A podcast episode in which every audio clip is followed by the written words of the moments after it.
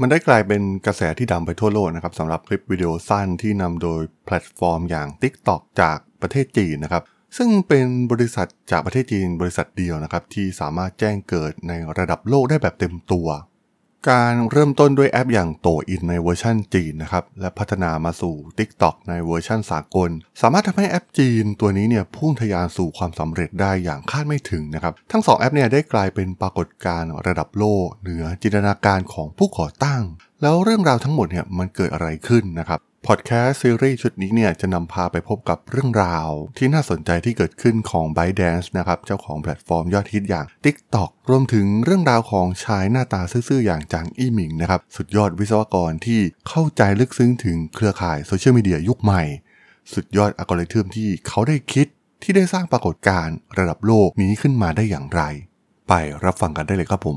You are listening to Geek Forever podcast. Open your world with technology.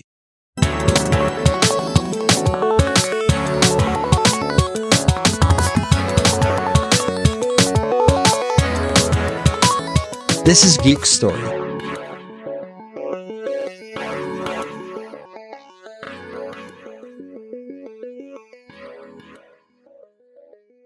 สวัสดีครับ ผมดนทราดนจากดดนบล็อกนะครับ และนี่คือรายการ Geek Story นะครับ รายการที่มาเล่าเรื่องราวประวัติ นักธุรกิจ นักเทคโนโลยีเรื่องราวทางธุรกิจที่มีความน่าสนใจนะครับ วันนี้จะมาเริ่มต้นเรื่องราวพอดแคสต์ซีรีส์ประวัติของ TikTok กันนะครับ ต้องบอกว่าเรื่องราวทั้งหมดเนี่ยมันเริ่มต้นในหมู่บ้านเล็กๆ ทางตะวันออกเฉียงใต้ของประเทศจีนนะครับ ซึ่งเป็นบ้านเกิดของจางอี้หมิง อี้หมิงเองเนี่ยเป็นคนชอบอ่านหนังสือมาตั้งแต่เด็กนะครับ ซึ่งพ่อของเขาเองเนี่ยได้สั่งนิตยสารการอ่านสำหรับเด็กให้กับเขาในแทบจะทุกสัปดาห์นะครับ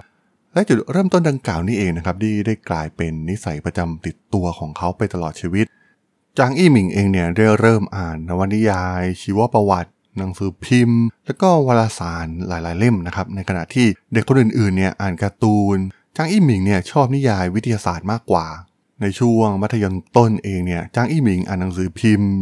20-30 ฉบับต่อสัปดาห์นะครับ ไม่ว่าจะเป็นหนังสือพิมพ์ท้องถิ่นไปจนถึงหนังสือพิมพ์รายวัน เขาอ่านแทบจะทุกบทความโดยไม่พลาดแม้แต่เรื่องเดียว แม้ชีวิตในวัยเด็กของจางอี้หมิงในชนบทของจีนเนี่ยจะมีจุดเริ่มต้นที่ถือได้ว่าต่ำต้อยออกมากๆนะครับแต่อย่างไรก็ตามเป็นที่แน่ชัดอยู่แล้วนะครับว่าเขาเองเนี่ยมีความขยันหมั่นเพียรมีความกระหายในการค้นคว้าหาข้อมูล และชอบที่จะพัฒนาตนเองเป็นอย่างมากนะครับซึ่งคุณลักษณะทั้งหมดดังกล่าวนี้เองนะครับที่เป็นข้อพิสูจน์ให้เห็นถึงความสำเร็จในอาชีพการงานของเขาในอนาคต พ่อของจางอี้หมิงเนี่ยได้ตั้งโรงงานอิเล็กทรอนิกส์ในเมืองอุตสาหกรรม แถบตงกวนนะครับใกล้ๆกับเซินเจิ้นรายได้ของธุรกิจเนี่ยก็ทำให้มั่นใจได้ว่าจางอี้หมิงเนี่ยจะได้รับการดูแลอย่างดีนะครับแม้จะเกิดและเติบโตในสภาพแวดล้อมแบบชนบทที่เรียบง่ายก็ตามที ตัวเขาเองเนี่ยได้เข้าเรียนมหาวิทยาลัยที่หนานไค University นะครับซึ่งเป็นมหาวิทยาลัยที่ติด 20 อันดับแรกของประเทศจีน แต่สำหรับจางอี้หมิงแล้วเนี่ย หิมะในฤดูหนาว การหาแฟน อิสระในการอยู่ห่างจากครอบครัวนะครับและการใกล้ชิดกับอาหารทะเลล้วนแล้วแต่มีความสำคัญต่อเขาเป็นอย่างมาก เขาเลือกที่จะลงเรียนในสาขาวิศวกรรมไฟฟ้าในช่วงเริ่มต้นนะครับแล้วก็ย้ายมาที่วิศวกรรมซอฟต์แวร์แทน ซึ่งเขาได้ให้เหตุผลว่าวิศวกรรมไฟฟ้าเนี่ยมีโอกาสน้อยนะครับที่จะประยุกต์ทฤษฎีต่างๆ ในตำรามาใช้งานได้จริงนะครับในขณะที่วงจรของการเขียนโปรแกรมคอมพิวเตอร์เนี่ยมันสั้นกว่ามากนะครับแล้วก็เห็นผลได้เร็วกว่าอย่างชัดเจน แม้ตัวจางอี้หมิงเองเนี่ยจะมีบุคลิกที่เป็นคนค่อนข้างสันโดษนะครับ แต่ก็มีเพื่อนที่มีความสนิทสนมกันอยู่บ้างนะครับเขาทำงานพาร์ทไทม์ด้วยการรับซ่อมคอมพิวเตอร์ร่วมกับงานด้านอื่นๆนะครับ เช่น การสร้างเว็บไซต์สำหรับธุรกิจขนาดเล็กๆนะครับทำให้เขามีรายได้ต่อเดือน 2-3,000หยวนเลยทีเดียวนะครับ ในตอนนั้นเขามีเพื่อนที่นานใครไม่กี่คนนะครับหนึ่งในนั้นก็คือเหลียงหลูโบนะครับเพื่อนร่วมห้องในหอพักในมหาวิทยาลัยของเขา ซึ่งก็ได้เข้าร่วมงานกับ b y d a n c e ในอีกไม่กี่ปีต่อมานะครับ การศึกษาคอมพิวเตอร์และการเขียนโปรแกรมร่วมกันเนี่ยทำให้ทั้งสองได้สร้างมิตรภาพที่ลึกซึ้ง มีการแบ่งปันเครื่องคอมพิวเตอร์ PC นะครับ แล้วก็เล่นแบดมินตันด้วยกันทุกสุดสัปดาห์เมื่อจบจากหนานไคจางอี้หมิงเนี่ยก็ได้เข้าร่วมกับบริษัทสตาร์ทอัพด้านการท่องเที่ยวนะครับ บริษัทนั้นมีชื่อว่าคู่เชียนนะครับ เขาได้รับการว่าจ้างเป็นพนักงานคนที่ 5 ของบริษัท ภายในไม่กี่เดือนเนี่ยจางอี้หมิงได้กลายเป็นพนักงานระดับเทพของบริษัทอย่างรวดเร็วนะครับ ที่ต้องรับผิดชอบลูกทีมมากกว่า 50 คน เช่นหัวนะครับ ผู้ร่วมก่อตั้ง Kuxun เองเนี่ยมีความทะเยอทะยานที่จะแข่งขันกับ Baidu นะครับ ยักษ์ใหญ่ด้านการค้นหานะครับ เพื่อชิงตำแหน่ง Google of China แต่ว่าณเวลานั้นเองเนี่ย Baidu ก้าวไปไกลมากแล้วนะครับ มูลค่าตลาดของ Baidu เนี่ยสูงถึง 44,500 ล้านดอลลาร์นะครับแซงหน้า Tencent นะครับคู่แข่งที่เป็นบริษัทอินเทอร์เน็ตที่มีมูลค่ามากที่สุดของจีนในยุคนั้น หลังจากนั้นไม่นานเนี่ย Kuxun เองเนี่ยก็ประสบพบเจอกับปัญหานะครับจางอี้หมิงเองก็ตระหนักได้ว่าถึงเวลาแล้วนะครับที่เขาต้องก้าวต่อไป และในปี 2008 เขาก็ได้ไปเข้าร่วมงานกับ Microsoft Research Asia Institute นะครับ โดยตัวเขาเองเนี่ยหวังว่าจะได้แนวคิดการทำธุรกิจจากบริษัทเทคโนโลยีที่มีชื่อเสียงที่สุดแห่งหนึ่งของโลก แต่สิ่งที่เขาพบเนี่ยมันกลับแตกต่างอย่างสิ้นเชิงนะครับจากความคาดหวังของตัวเขาเอง มันได้กลายเป็นปีที่น่าเบื่อที่สุดในอาชีพการทำงานของเขานะครับด้วยขนาดบริษัทที่ใหญ่เทอะทะทำให้ Microsoft เนี่ยเต็มไปด้วยกฎเกณฑ์ต่างๆ มากมาย รวมถึงข้อบังคับที่น่าเบื่อเอามากๆนะครับ นั่นทำให้จางอี้หมิงเองเนี่ยมีเวลาว่างเหลือเฟือมากๆ และเขาเองเนี่ยก็ขจัดความเบื่อหน่ายด้วยการอ่านหนังสือนะครับ ซึ่งเขายอมรับในภายหลังว่าเป็นช่วงเวลาที่เขาอ่านหนังสือมากที่สุดในชีวิต ระหว่างที่ทำงานที่ Microsoft นี่เองนะครับจางอี้หมิงได้ซื้ออพาร์ตเมนต์แห่งแรกของเขาในเมืองปักกิ่ง วิธีการเลือกของเขาเนี่ยน่าสนใจมากๆนะครับ แทนที่จะพึ่งพานายหน้าเนี่ย แต่เขาได้สร้าง Spreadsheet Excel เพื่อรวบรวมข้อมูลออนไลน์ทั้งหมดเกี่ยวกับตลาดที่อยู่อาศัยในปักกิ่ง ทำการจะอันดับตัวเลือกนะครับ แล้วก็ได้คำตอบที่เหมาะสมเพียงข้อเดียวที่มันคุ้มค่าที่สุดสำหรับเขา หลังจากอิ่มตัวกับความน่าเบื่อที่ Microsoft นะครับจางอี้หมิงได้ออกเดินทางอีกครั้งนะครับ คราวนี้เป็นหวางชิงนะครับที่กำลังพัฒนาแพลตฟอร์มอย่าง Fanfou นะครับซึ่งเป็นการ clone Twitter ที่สร้างขึ้นสำหรับตลาดประเทศจีน จางอี้หมิงเองเนี่ยได้กลายมาเป็นหัวหน้าฝ่ายเทคโนโลยี รับผิดชอบ ลักษณะการค้นหาของ Fanfou นะครับไม่ว่าจะเป็นหัวข้อที่กำลังนิยม และการวิเคราะห์ทางด้านสังคม เว็บไซต์พัฒนาอย่างรวดเร็ว และในขณะนั้นถือเป็นหนึ่งในดาวเด่นที่สุดในวงการอินเทอร์เน็ตของประเทศจีนเลยก็ได้นะครับแต่ Fanfou เองเนี่ยก็ต้องหยุดบริการอย่างกระทันหันในเดือนกรกฎาคมปี 2009 นะครับ เกิดการจลาจลที่เมืองหลวงของมณฑลซินเจียง ทางตะวันตกอันไกลโพ้นของประเทศจีนนะครับอินเทอร์เน็ตได้ถูกปิดตัวลงเป็นเวลา 9 เดือนในซินเจียง โดยเว็บไซต์หลายพันแห่งเนี่ยถูกแบนและบล็อกไปทั่วประเทศนะครับ รวมถึง Fanfou เองนะครับ ซึ่งหลังจากผ่านไปอีกปีครึ่ง Fanfou เองเนี่ยก็ได้รับอนุญาตให้เปิดอีกครั้งนะครับ แต่เมื่อถึงเวลานั้นเนี่ยว่ายป่วนะครับ ผู้เล่นท้องถิ่นรายใหม่ก็เข้ามาแล้ว และกำลังมาแย่งชิงความเป็นผู้นำของ Twitter แห่งประเทศจีน เมื่อเว็บไซต์ฟันฟูปิดตัวลง นั่นก็คือตอนที่หวังฉวงนะครับ ได้มาชักชวนจางอี้หมิงให้เข้าร่วมกิจการใหม่ของ SIG China Investment ซึ่งเป็นบริษัทร่วมทุนในจีนของ SIG นะครับยักษ์ใหญ่ด้านการเงินของสหรัฐ ตัวหวังฉวงเองเนี่ยเห็นว่ามีโอกาสที่จะสร้างเว็บไซต์พอเท่า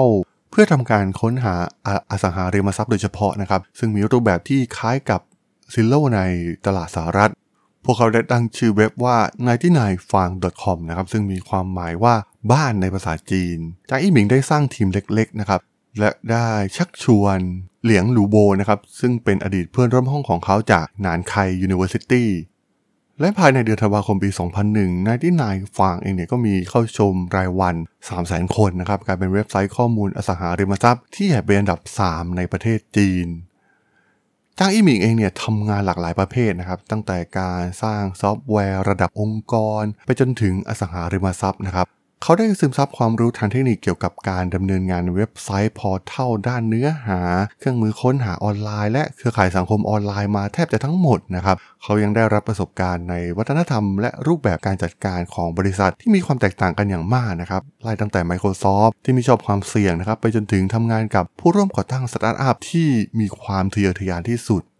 และที่ Ninety Nine Fang นี่เองนะครับ เขาได้เรียนรู้วิธีในการเป็นผู้นำ ในช่วงต้นปี 2010 มันได้เห็นการเปลี่ยนแปลงครั้งใหญ่ในอุตสาหกรรมอินเทอร์เน็ตของจีนนะครับ มีการเปิดตัว iPhone 4S ในช่วงปลายปี 2011 ถือเป็นจุดเปลี่ยนครั้งสำคัญนะครับ ก่อนที่จะมีสมาร์ทโฟนเนี่ย ชาวจีนในเมืองเนี่ยใช้ feature phone นะครับ ซึ่งไม่สามารถเข้าถึงอินเทอร์เน็ตได้อย่างสะดวกมากนะ อุปกรณ์ที่มีหน้าจอความละเอียดต่ำนะครับ ประสบการณ์การใช้งานจึงไม่ค่อยดี นั่นทำให้คอมพิวเตอร์ PC เนี่ยยังเป็นอุปกรณ์เริ่มต้นสำหรับการเข้าถึงอินเทอร์เน็ตผ่านเว็บเบราว์เซอร์เป็นหลัก และการมาถึงของสมาร์ทโฟนนะครับได้ปฏิวัติการเข้าถึงข้อมูลสำหรับชาวจีนส่วนใหญ่ ในระดับที่มากกว่าในประเทศตะวันตกนะครับ รูปแบบสื่อดั้งเดิมในจีนเช่นหนังสือพิมพ์วิทยุโทรทัศน์ได้รับการควบคุมอย่างเข้มงวด ซึ่งรัฐจะควบคุมได้โดยตรงนะครับทำให้อินเทอร์เน็ตเนี่ย เปรียบเสมือนโลกใหม่ของการเผยแพร่ข้อมูลนะครับ ซึ่งกฎระเบียบอะไรต่างๆเนี่ยยังไม่สามารถก้าวตามได้ทันมากนักสมาร์ทโฟนเองเนี่ยกำลังอยู่ในช่วงการสเกลนะครับทำให้บริการข้อมูลที่เข้าถึงได้ทางอินเทอร์เน็ตเนี่ยง่ายขึ้นมากนะครับ โทรศัพท์ถูกพกพาไปในกระเป๋าของผู้บริโภค ซึ่งหมายถึงการเข้าถึงข้อมูลออนไลน์ได้จากทุกที่นะครับจางอี้หมิงตระหนักว่าเขากำลังเห็นจุดเริ่มต้นของการเปลี่ยนแปลงของจีนครั้งใหญ่นะครับ เมื่อต้นปี 2011 ผู้โดยสารบนรถไฟใต้ดินในปักกิ่งรอบๆตัวเขาเนี่ยยังถือหนังสือพิมพ์กันอยู่เลยนะครับ แต่ในเวลาเพียงไม่กี่เดือน คนส่วนใหญ่เปลี่ยนมาอ่านหนังสือบนสมาร์ทโฟนแทน และมันถึงเวลาของการปฏิวัติข้อมูล โทรศัพท์มือถือจะเข้ามาแทนที่หนังสือพิมพ์นะครับเพื่อเป็นสื่อหลักในการส่งข้อมูล เนื่องจากความสัมพันธ์ระหว่างมนุษย์กับมือถือ ความต้องการคำแนะนำส่วนบุคคลจะเพิ่มขึ้นอย่างแน่นอนนะครับจากการประเมินของจางอี้หมิง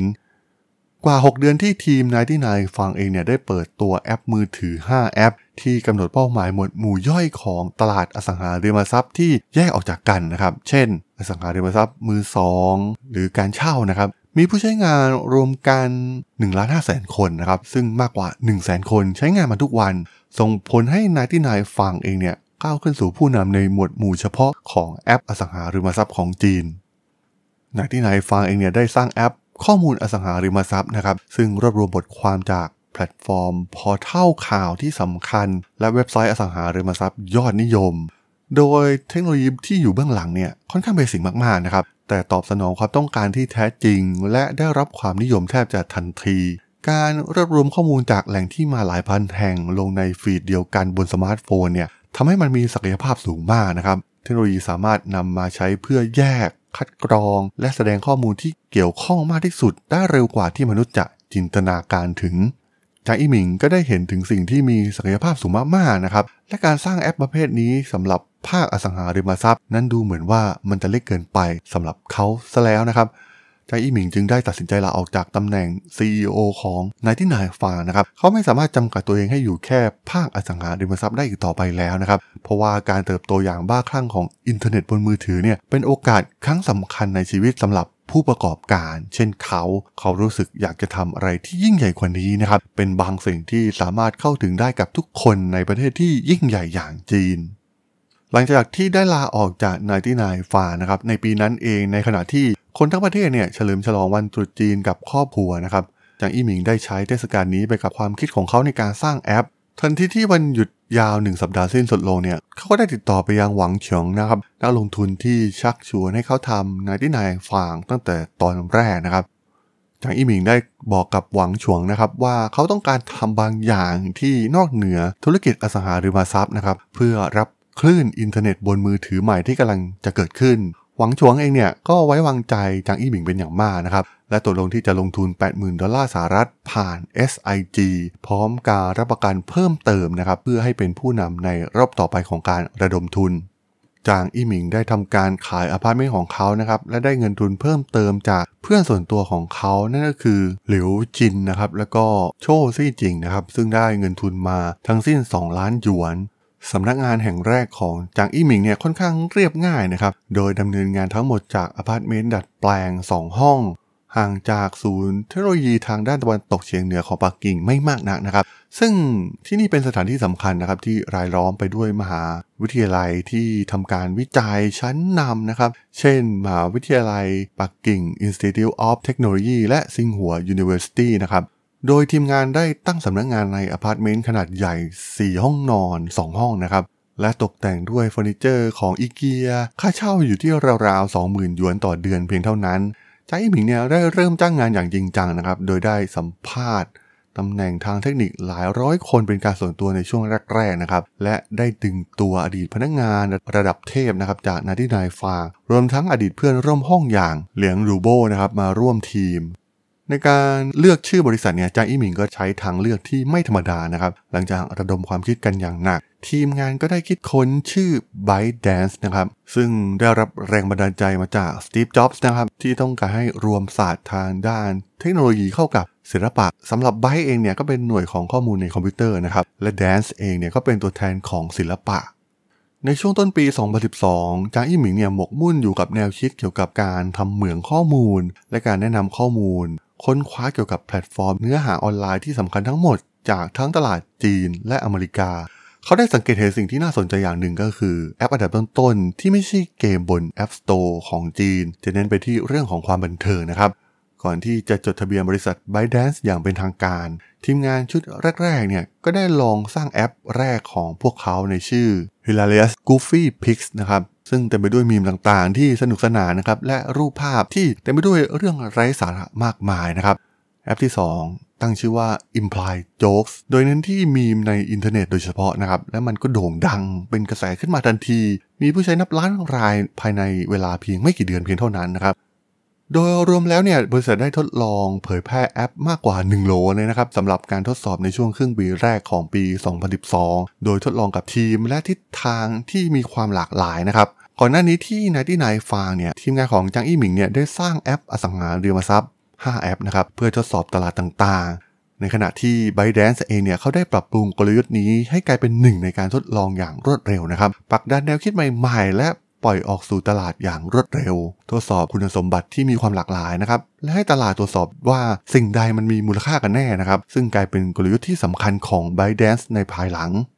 เป็นเรื่องโชคดีของ ByteDance ในตอนนั้นนะครับเพราะว่าการพัฒนาแอปในจีนเนี่ยยังเป็นเรื่องใหม่มากๆนะครับแอปของคู่แข่งจำนวนมากที่มีขนาดใหญ่เทอะทะทำให้กว่าจะดาวน์โหลดเสร็จเนี่ยใช้เวลานานมากๆ แอปของ ByteDance เองเนี่ยเน้นไปที่ขนาดเล็กและเบานะครับ มีเพียงไม่กี่เมกะไบต์เพียงเท่านั้น โดยเนื้อหาของพวกเขาจะได้รับการปรับปรุงอย่างต่อเนื่อง โดยเชื่อมต่อกับเซิร์ฟเวอร์นะครับด้วยระบบ Backend ที่รวบรวมข้อมูลและจัดประเภทเนื้อหาจากทั่วทั้งเว็บเป็นประจำนะครับ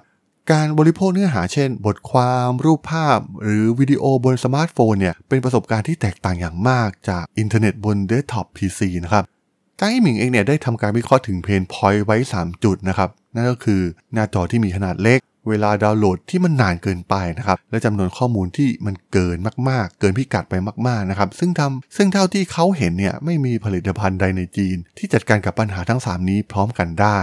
ทีมงานเริ่มสร้างแอปที่มีความทะเยอทะยานมากขึ้นนะครับด้วยวิสัยทัศน์ที่กว้างไกลขึ้น เพื่อรวบรวมและจัดระเบียบรูปแบบเนื้อหามากมายจากทางอินเทอร์เน็ต แอปที่ขับเคลื่อนโดย Big Data และ Machine Learning ที่จะให้บริการผู้คนด้วยฟีดที่ปรับแต่งตามความชอบส่วนบุคคลด้วยเทคโนโลยี AI แบบ ไม่ต้องพึ่งพามนุษย์อีกต่อไป สถานการณ์ในปี 2012 เนี่ย เว็บพอร์ทัลข่าวของจีนส่วนใหญ่ จะเป็นการจ้างบรรณาธิการที่เป็นมนุษย์ และจัดการเนื้อหาด้วยตนเองนะครับจางอี้หมิงเชื่อว่าสิ่งนี้จะใช้ไม่ได้อีกต่อไปในยุคของมือถือ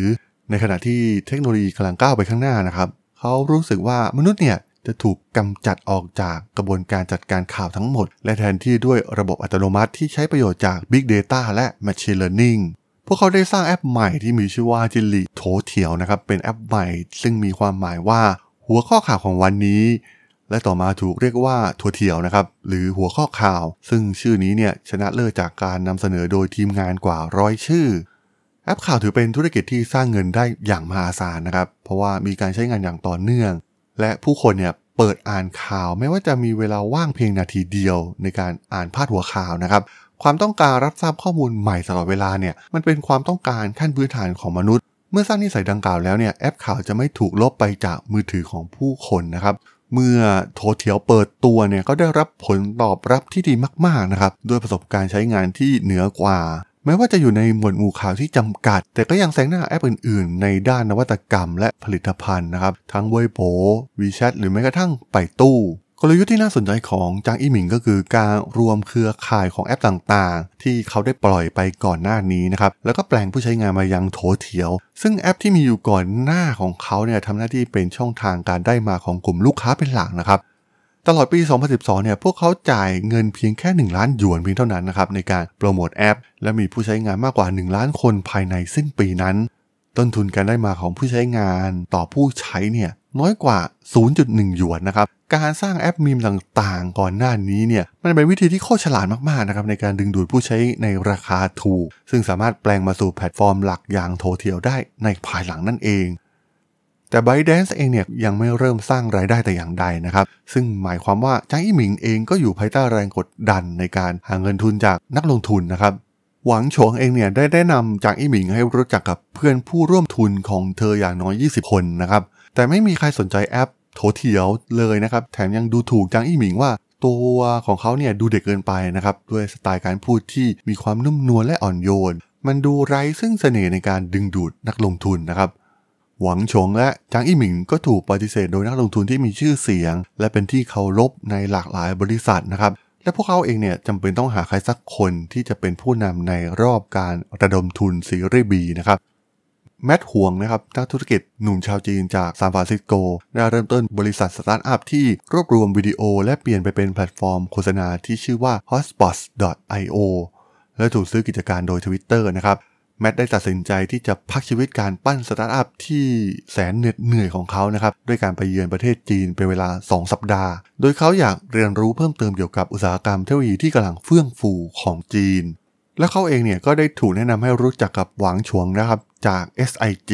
ซึ่งทำให้เขาได้ติดต่อกับจางอี้หมิงในท้ายที่สุดนะครับและมาเยือนที่สำนักงานใหญ่ของ ByteDance เมื่อแมทได้เห็นแอปของจางอี้หมิงเนี่ยเขาก็รู้สึกประหลาดใจนะครับ คุณภาพของเทคโนโลยีที่จางอี้หมิงสร้างขึ้นมาเนี่ยเทียบได้กับสิ่งที่เขาเคยเห็นในอเมริกานะครับจางอี้หมิงเนี่ยเป็นคนที่เชี่ยวชาญด้านเทคนิคขั้นสูง มีความทะเยอทะยาน และมีความคิดที่ชัดเจนมากๆนะครับเขาเป็นหนึ่งในวิศวกรที่น่าเกรงขาม เช่นเดียวกับผู้ประกอบการหลายๆ รายที่แมทรู้จักในอเมริกา เมื่อเหล่านักลงทุนชาวจีน ปฏิเสธโถวเถียวแทบจะหมดแล้วนะครับ หวางโฉงเองเนี่ยก็ได้หันมาหาแมทนะครับเพื่อสอบถามว่าเขารู้จักใครในสหรัฐที่อาจจะสนใจบ้างหรือไม่นะครับ ซึ่งชื่อหนึ่งที่ผุดขึ้นในใจแมททันทีนั่นก็คือยูริ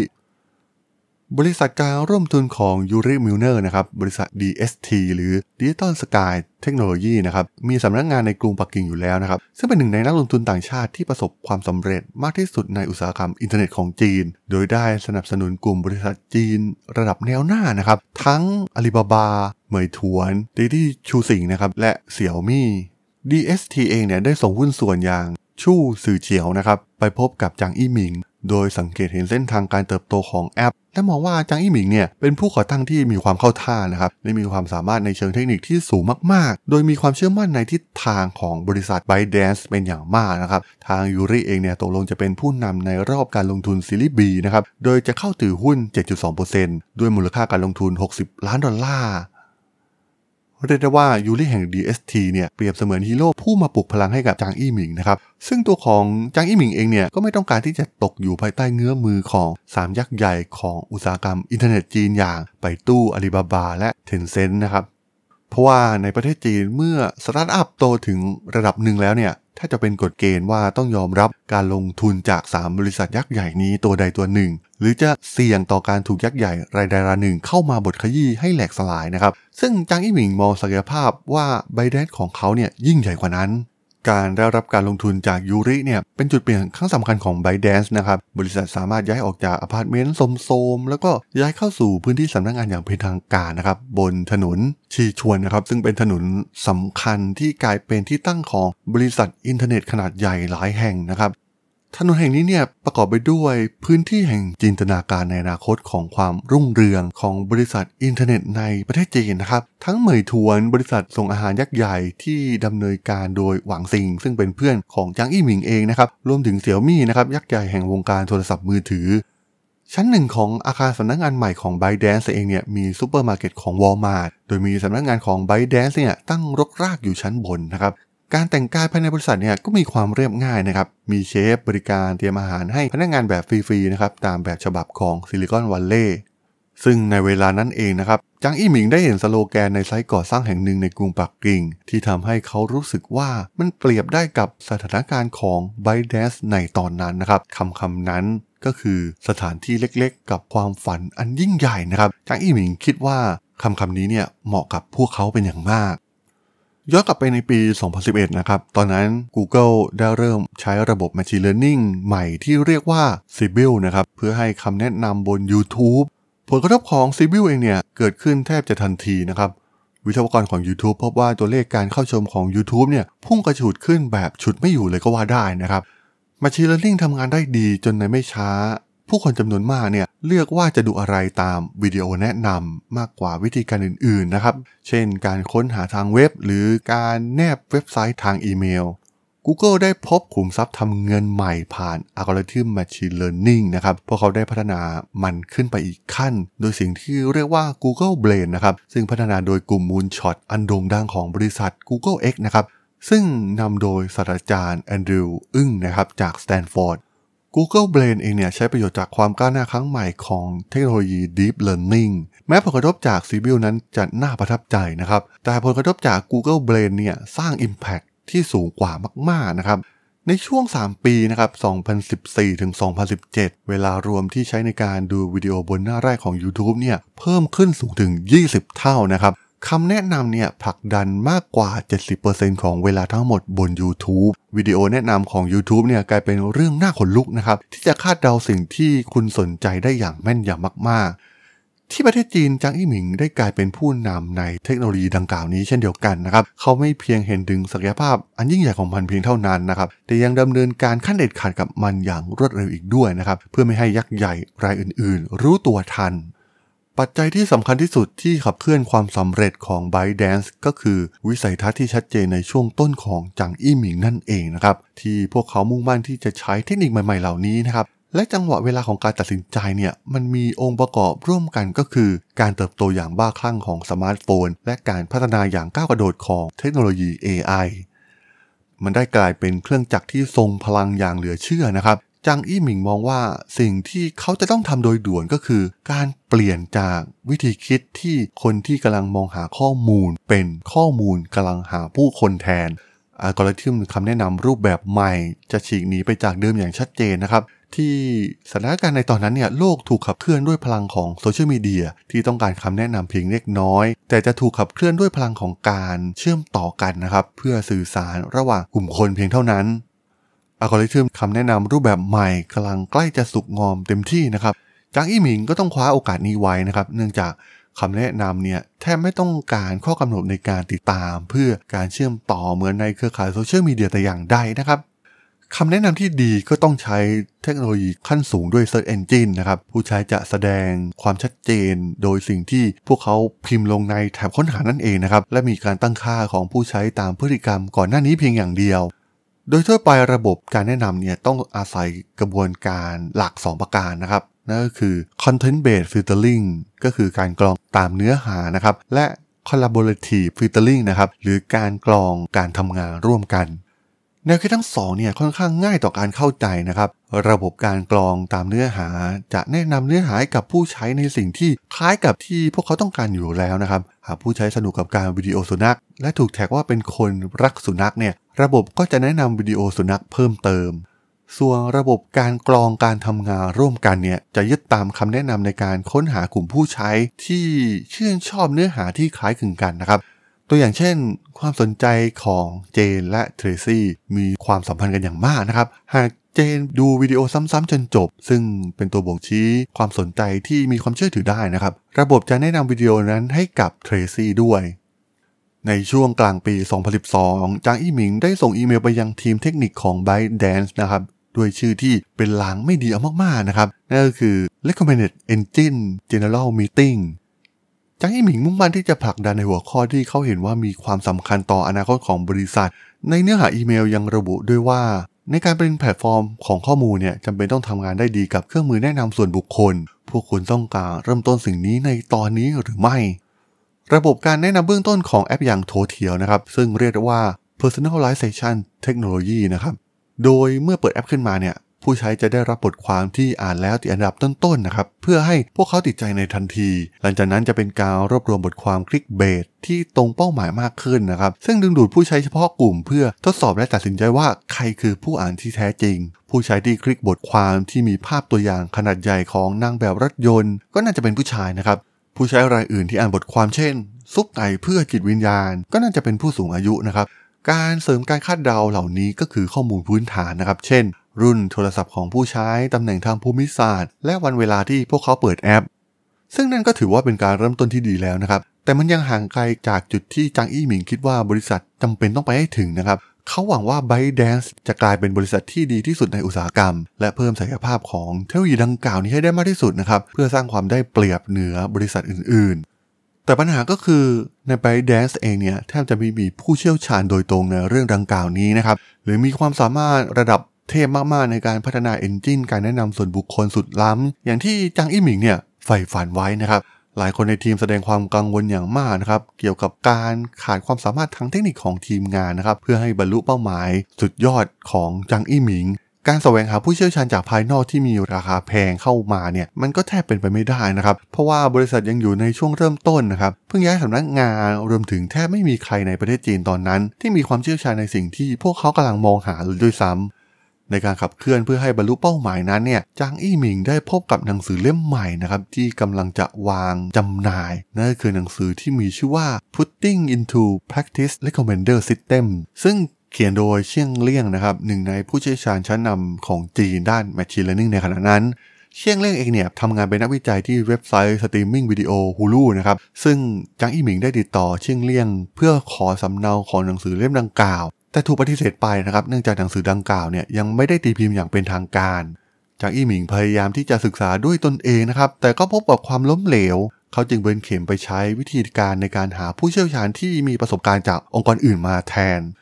จางอี้หมิงเล็งเห็นถึงวิสัยทัศน์ในการสร้างเครื่องมือแนะนำที่ดีที่สุดในระดับเดียวกันนะครับ มีบริษัทหนึ่งที่สามารถจัดหาพนักงานที่มีความสามารถระดับเทพในเรื่องดังกล่าวได้มากที่สุด นั่นก็คือไปตู้นั่นเองนะครับ จางอี้หมิงถือว่าไปตู้เนี่ยเป็นคู่แข่งที่สำคัญที่สุดของเขานะครับเขากลัวความสามารถด้านอัลกอริทึมของไปตู้เป็นอย่างมาก และมองว่าไปตู้เนี่ยเป็นบริษัทที่มีความสามารถมากที่สุดในประเทศจีน ที่จะมาแย่งตลาดในสิ่งที่เขาหวังจะครอบครอง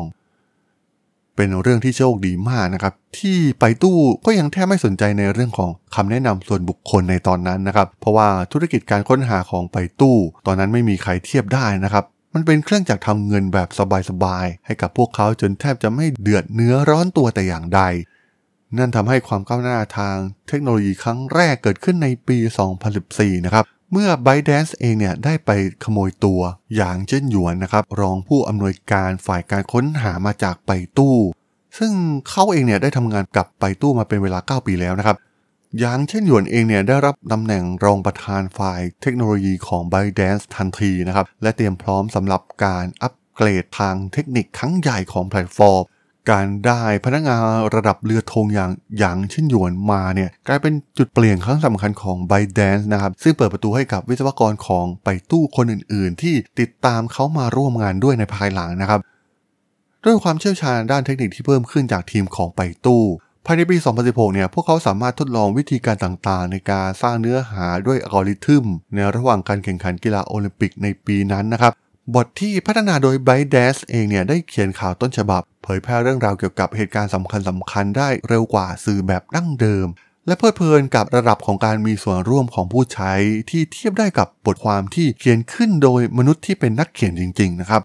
ในเดือนมกราคมปี 2018 b y d a n c e เองเนี่ยได้จัดประชุมสาธารณะในกรุงปักกิ่งนะครับเพื่อเปิดเผยว่าอัลกอริทึมของพวกเขาเนี่ยทำงานอย่างไรนะครับ เป้าหมายเนี่ยเพื่อลดการวิพากษ์วิจารณ์จากสื่อของรัฐ และหน่วยเฝ้าระวังทางอินเทอร์เน็ตเกี่ยวกับการเผยแพร่ภาพลามกอนาจารควบคู่ไปกับความกังวลเกี่ยวกับการขาดการดูแลของมนุษย์ที่เกี่ยวข้องกับเนื้อหานะครับ ในการดังกล่าวผู้นำทีมอัลกอริทึมระดับอาวุโสของบริษัทอย่างเขาวนควรนะครับ ได้ลงรายละเอียดเกี่ยวกับหลักการทำงานของระบบแนะนำของ b y d a n c e ระบบของ b y d a n c e เนี่ยมีศูนย์กลางอยู่ที่ 3 โปรไฟล์หลักๆนะครับหนึ่งก็คือ Content Profile หรือว่าโปรไฟล์เกี่ยวกับเนื้อหา User Profile โปรไฟล์เกี่ยวกับผู้ใช้และ Environment Profile นะครับโปรไฟล์ของสภาพแวดล้อม สำหรับโปรไฟล์เนื้อหาเนี่ยทีมงานได้ยกตัวอย่างบทความข่าวเกี่ยวกับการแข่งขันฟุตบอลพรีเมียร์ลีกอังกฤษนะครับระหว่างลิเวอร์พูลกับแมนเชสเตอร์ยูไนเต็ดโดยคำหลักเนี่ยจะถูกดึงออกมาจากบทความโดยใช้เทคโนโลยี Natural Language Processing หรือ NLP นะครับซึ่งในกรณีดังกล่าวก็คือสโมสรฟุตบอลลิเวอร์พูลและคำว่าสโมสรฟุตบอลแมนเชสเตอร์ยูไนเต็ดพรีเมียร์ลีกอังกฤษ และชื่อของผู้เล่นหลากหลายคนจากเกมดังกล่าวนะครับเช่นดาวิดเดเคอา จากนั้นจะมีการกำหนดค่าความเกี่ยวข้องกับคำหลักนะครับ ในตัวอย่างคำเช่น สโมสรฟุตบอลแมนเชสเตอร์ยูไนเต็ดเท่ากับ 0.9835 นะครับ และดาวิดเดเคอาเท่ากับ 0.9973 ซึ่งทั้งคู่ถือว่าสูงมากนะครับ โดยโปรไฟล์เนื้อหาเนี่ยยังรวมถึงเวลาที่เผยแพร่บทความ ซึ่งช่วยให้ระบบคำนวณว่าบทความนั้นล้าสมัยเมื่อใดนะครับ และจะทำการหยุดการแนะนำ โปรไฟล์ผู้ใช้สร้างขึ้นจากแหล่งต่างๆนะครับรวมถึงประวัติการท่องเว็บ ประวัติการค้นหา ประเภทของอุปกรณ์ที่พวกเขาใช้ ตำแหน่งของอุปกรณ์ อายุ เพศ และลักษณะพฤติกรรมนะครับผู้ใช้ถูกแบ่งออกเป็นละติจูดหลายหมื่นละติจูดนะครับตามข้อมูลโซเชียลและการขุดพฤติกรรมผู้ใช้เพื่อสร้างโปรไฟล์ที่มีความแตกต่างกัน เมื่อมีการอ่านโพสต์ที่แพลตฟอร์มแนะนำมันจะเรียนรู้การตั้งค่าของผู้ใช้ โดยติดตามพฤติกรรมของผู้ใช้นะครับ สิ่งที่ผู้ใช้เลือกอ่าน สิ่งที่ผู้ใช้เลือกที่จะยกเลิกการอ่าน ผู้ใช้ใช้เวลาแค่ไหนกับเนื้อหา บทความที่ผู้ใช้แสดงความคิดเห็น และเรื่องราวใดที่ผู้ใช้คนนั้นเลือกที่จะแชร์ สุดท้ายก็คือโปรไฟล์ในเรื่องของสภาพแวดล้อมนะครับจะขึ้นอยู่กับตำแหน่งที่ผู้ใช้เสพเนื้อหา เช่น ที่ทำงานที่บ้านหรือว่าระหว่างการเดินทางบนรถไฟใต้ดิน เนื่องจากความชอบของผู้คนเนี่ยแตกต่างกันไปตามสถานการณ์ที่แตกต่างกันนะครับลักษณะด้านสิ่งแวดล้อมอื่นๆ ได้แก่สภาพอากาศ หรือแม้กระทั่งความเสถียรของการเชื่อมต่ออินเทอร์เน็ตของผู้ใช้ และเครือข่ายที่พวกเขาใช้นะครับ เช่น Wi-Fi หรือว่า China Mobile 4G ระบบจะคำนวณการจับคู่ทางสถิติที่มีความรัดกุมที่สุดระหว่างโปรไฟล์เนื้อหา โปรไฟล์ผู้ใช้และโปรไฟล์สภาพแวดล้อม ซึ่งจะเพิ่มประสิทธิภาพเปอร์เซ็นต์ของบทความที่อ่านนะครับ และเปอร์เซ็นต์ของบทความที่อ่านเสร็จสิ้นแล้ว ตัวอย่างเช่น เวลาที่ใช้ในการอ่านนั่นเองนะครับ จากนั้นกระบวนการเผยแพร่เนื้อหาจะจัดสรรค่าคำแนะนำนะครับให้กับเรื่องราวที่ตีพิมพ์ใหม่แต่ละรายการ โดย พิจารณาจากคุณภาพและจำนวนผู้อ่านที่เป็นไปได้นะครับ ยิ่งมีมูลค่าสูงเท่าไหร่เนี่ยก็จะยิ่งแจกจ่ายบทความให้คนที่เหมาะสมมากขึ้นเท่านั้น และค่าคำแนะนำจะเปลี่ยนไปนะครับ เมื่อผู้ใช้ตอบโต้กับมันนะครับ ปฏิสัมพันธ์ในเชิงบวกเช่น การชอบการแสดงความคิดเห็นและการแชร์ จะช่วยเพิ่มมูลค่าของคำแนะนำ ส่วนการกระทำเชิงลบนะครับ เช่น ไม่ชอบ หรือใช้เวลาในการอ่านสั้นมากๆนะครับ ค่าต่างๆก็จะลดลงเมื่อเวลาผ่านไป เนื่องจากเนื้อหาเริ่มล้าสมัยนะครับสำหรับมวลมูข่าวด่วน เช่น ข่าวกีฬาหรือราคาหุ้น วันหรือ 2 วันเนี่ยอาจเพียงพอสำหรับมูลค่าที่จะลดลงอย่างมีนัยสำคัญนะครับ แต่ว่าสำหรับเนื้อหาหมวดหมู่ที่มีระยะเวลายืนยาว พวก evergreen content นะครับ เช่นคอนเทนต์ไลฟ์สไตล์หรือการทำอาหาร กระบวนการต่างๆ เหล่านี้เนี่ยจะช้าลงไปนะครับ ความสวยงามของการพึ่งพาคำแนะนำในการปรับปรุงการมีส่วนร่วมก็คือ การสร้างวัฏจักรที่ดีของการปรับปรุงอย่างต่อเนื่องเมื่อเวลาผ่านไปนะครับ ซึ่งมักเรียกกันว่า Data Network Effect นะครับ ยิ่งใช้เวลากับแอปมากเท่าไหร่ โปรไฟล์ผู้ใช้ก็จะยิ่งสมบูรณ์มากขึ้นเท่านั้นนะครับ ซึ่งนำไปสู่การจับคู่เนื้อหาที่แม่นยำยิ่งขึ้น และประสบการณ์ผู้ใช้ที่ดียิ่งขึ้นต้องบอกว่า recommendation engine คือเครื่องจักรทรงพลังอันใหม่ของ ByteDance นะครับ ที่พวกเขาสามารถที่จะคิดการใหญ่ มันผลักดันให้โถเถียวนะครับแอปอ่านข่าวของพวกเขาเนี่ยแตกต่างอย่างสิ้นเชิงกับแพลตฟอร์มอื่น ๆ ในตอนนั้น ในขณะที่แพลตฟอร์มรวบรวมข่าวชั้นนำของตลาดจำนวนมากเนี่ยยังอาศัยเจ้าหน้าที่กองบรรณาธิการที่เป็นมนุษย์นะครับเพื่อคัดเลือกเนื้อหาที่โดดเด่น มันมีช่องว่างตลาดที่ใหญ่มากๆ ในสภาพแวดล้อมการแข่งขันดังกล่าวนี้นะครับมันมีพื้นที่สำหรับโถเถียวที่จะโจมตี เช่นเดียวกับผู้ร่วมทุนทุกคนที่ปฏิเสธจางอี้หมิงสำหรับรอบการลงทุนซีรีส์บี ในตอนนั้นไม่มีแพลตฟอร์มขนาดใหญ่ใดนะครับ ให้ความสำคัญกับการแนะนำเนื้อหาอย่างจริงจัง แม้กระทั่ง WeChat ผู้เล่นรายใหญ่ที่สุดในวงการมือถือ ก็ยังคงสงสัยเกี่ยวกับเทคโนโลยีดังกล่าวนี้นะครับ ต่างจากจางอี้หมิง ที่เห็นถึงศักยภาพอันมหาศาลของเครื่องจักรทำเงินใหม่นี้และ ByteDance กำลังจะพิสูจน์ให้ยักษ์ใหญ่ทางอินเทอร์เน็ตของจีนทั้งหลาย ได้เรียนรู้ว่าพวกเขาเหล่านั้นคิดผิดนะครับ และพวกเขาจะต้องช็อก กับสิ่งที่จะเกิดขึ้นตามมาหลังจากนี้สำหรับพอดแคสต์ซีรีส์ประวัติเรื่องราวของ TikTok ใน EP แรก EP นี้เนี่ย ผมก็ต้องขอจบไว้เพียงเท่านี้ก่อนนะครับ และต้องกลับขออภัยด้วยนะครับ หากมีการสะกดชื่อในภาษาจีนบางคำที่มีความผิดพลาดนะครับ ก็รบกวนขออภัยไว้ณที่นี้ด้วยนะครับสำหรับเพื่อนๆที่สนใจเรื่องราวทางธุรกิจเทคโนโลยีและวิทยาศาสตร์ใหม่ๆที่มีความน่าสนใจก็สามารถติดตามมาได้นะครับทางช่อง Geek Forever Podcast ตอนนี้ก็มีอยู่ในแพลตฟอร์มหลักๆ ทั้ง Podbean Apple Podcast Google Podcast Spotify YouTube แล้วก็จะมีการอัปโหลดลงแพลตฟอร์ม Blockdit ในทุกๆ ตอนอยู่แล้วด้วยนะครับ ถ้ายังไงก็ฝากกด Follow ฝากกด Subscribe กันด้วยนะครับ แล้วก็ยังมีช่องทางหนึ่งในส่วนของ Line แอดที่ a d ทราดน t h a r a d h o l สามารถแอดเข้ามาพูดคุยกันได้นะครับ ผมก็จะส่งสาระดีๆ พอดแคสต์ดีๆ ให้ท่านเป็นประจำอยู่แล้วด้วยนะครับ ถ้าอย่างไงก็ ฝากติดตามทางช่องทางต่างๆ กันด้วยนะครับสำหรับใน EP นี้เนี่ยผมต้องขอลากันไปก่อนนะครับ เจอกันใหม่ใน EP หน้านะครับผม สวัสดีครับ